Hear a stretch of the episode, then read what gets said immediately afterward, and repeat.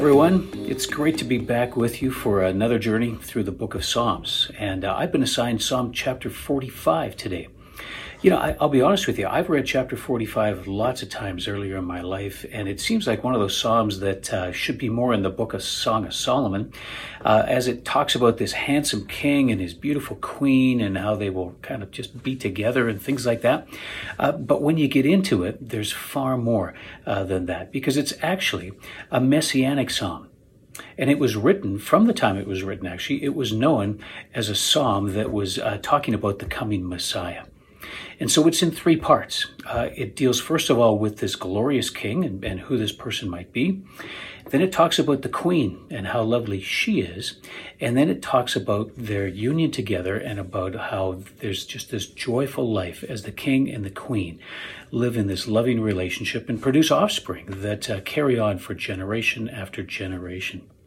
So let's look at it with the lens of the Messiah, Jesus Christ, in mind because I want to remind you today, and I'm sure you've been reminded uh, by many people, that the Bible is always uh, looking at who Jesus is. From the Old Testament all the way to the book of Revelation, Jesus is the center of Scripture. And so as we look at Psalm 45, that is completely true again. So if you turn to Psalm 45, you'll notice that the very first verse really talks about someone penning this lovely poem about the king, the king who is deeply beloved. So let's talk about the king. That's in verses really 2 uh, up till about verse 8 or 9. Uh, and a number of things about this king that, that set him apart from everyone else. The first is that he really is called a step above all others. Notice in verse 2 it says, You are the most handsome of all, a gracious word stream from your lips. So not only do you look lovely, but you speak lovely words, words of love and of grace to people. Uh, and the God himself has blessed you forever.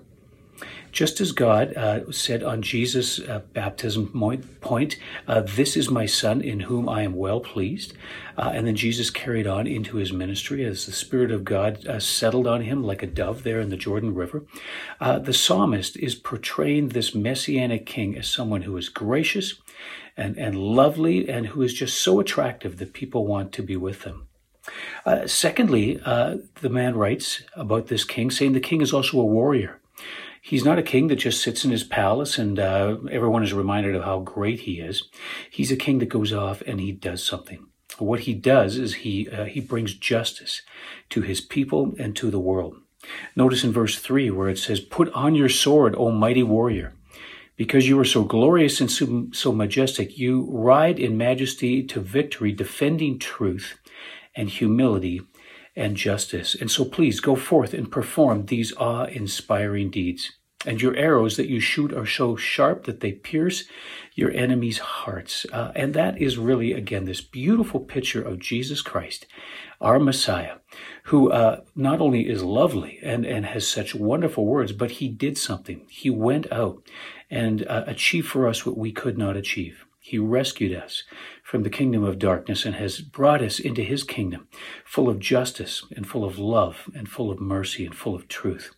And the words of Jesus pierced the hearts of those people who live in, in darkness. Uh, and so truly the, the, the arrows of Jesus, his teaching and his life have overcome and have defeated the enemy completely. And his truth goes right to the heart of, of all that um, the truth really means. And so it pierces our hearts. I trust that the Lord's truth has pierced your heart and that you are living in this relationship where you realize just how awesome uh, His truth is.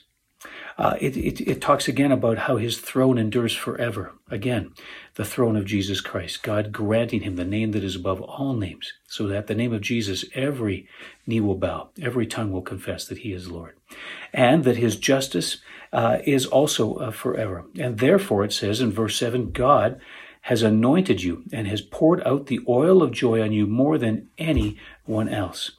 And it, it talks about that a little bit more. So there's the king. What about the queen? We get to her in verse 9 where it says this King's daughters are among your noble women, still talking about the king, and at your right side stands the queen, wearing jewelry of finest gold uh, from Ophir. And then it talks to the queen, uh, the, the psalmist. It says, Listen to me, O royal daughter. Take to heart what I say. Forget your people and your family far away, for your royal husband delights in your beauty. Honor him, for he is your Lord. It's a picture of the church. It's a picture of the bride of Christ, of which you and I are a part. Uh, and it says this forget your people and your family far away. Forget your old life. Forget the things that used to capture you and that used to take all of your attention and that used to actually take your loyalty uh, and your allegiance. That's really what the psalmist is, is writing. And instead, take your loyalty and allegiance and give it to your king the one who has chosen you, the one who has made you his queen, his queen, the one that has redeemed you and has brought you into his palace as his own. It's it's a picture of God uh, and our Lord Jesus Christ and of the church, the church that is the bride of Christ. Uh, listen to what it says: Your royal husband delights in your beauty. Can I just remind all of us today that Jesus Christ delights in his church? man, I'll tell you, sometimes uh, I have been of the opinion that the church uh, is about one of the ugliest brides that has ever existed. You know, there's this saying in, in a movie I saw once. It's it's talking about someone says it's like they fell out of the ugly tree and hit every branch on the way down. Uh, sometimes I feel that way about the church. Um, but can I be honest? Sometimes I feel that way about me uh, when I forget who Jesus really means to me and who he is to me. And, and I start to just think, you know, am I really worthy? And, and a psalm like this reminds me that Jesus delights in me. Yes, he sees me for who I am. He sees you for who you are. And yet he also sees us through him now, redeemed by his blood, chosen by him, uh, brought to the Father, uh, dressed now in robes of white, um, set aside to be a part of his family, adopted by him and, and redeemed by him. We are the bride of Christ together, and Jesus delights in us. And so, really, now it's for us to bring our allegiance and to give our allegiance to Jesus. And that's what it says about the Queen. It says, Listen, honor him, for he is your Lord. Amen to that. Jesus is Lord. He is our Lord, and so we are to honor him. I trust that you are doing your very best to honor him today as you live. I, am doing my best here in Calgary, uh, honoring the Lord with my life, and I trust that you are as well. Well, let's get to the end of the psalm here. It talks about the queen, finishes talking about her, and then really it talks about their union in verses 14 and 15, where it says this um, In her beautiful robes, she is led to the king, accompanied by her bridesmaids. It's it's this this joyful procession um, of of marriage uh, to the king, the king and the queen entering into this union uh, together, accompanied by her bridesmaids. What a joyful and enthusiastic procession as they enter the king's palace.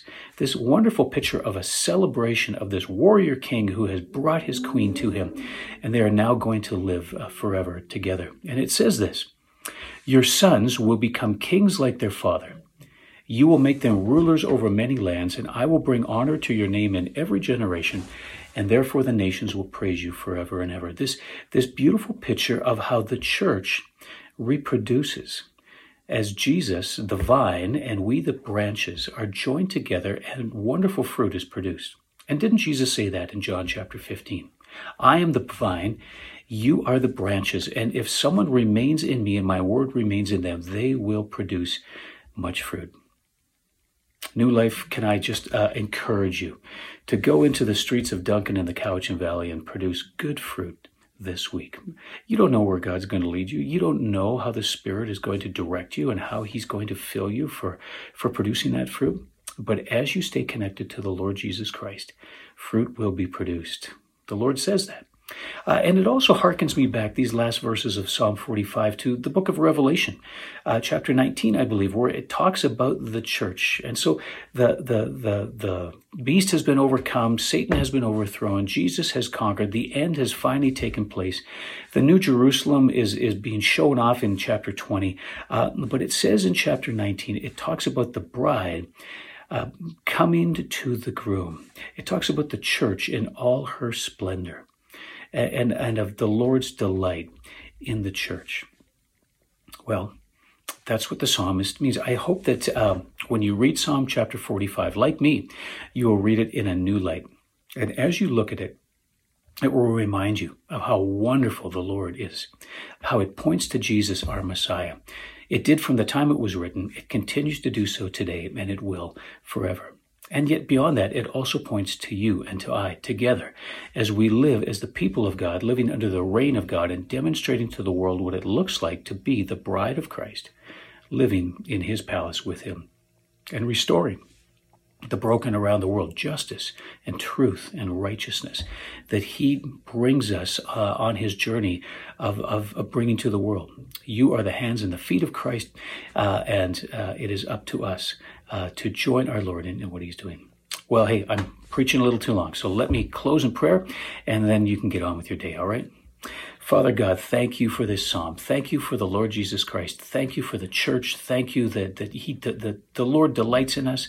We pray that our behavior and, and our mindset and our life together would reflect the Lord's delight, uh, and that the world would see that Jesus is the Lord and Jesus is worthy of all praise, and that one day every knee will bow and every tongue confess, but that that day will also be part of today, that many people will come to know him. Thank you, Lord. Fill us with your spirit for this day and for this week. Uh, keep us on mission with you, we pray. Amen. Hey, God bless you. We'll see you again soon.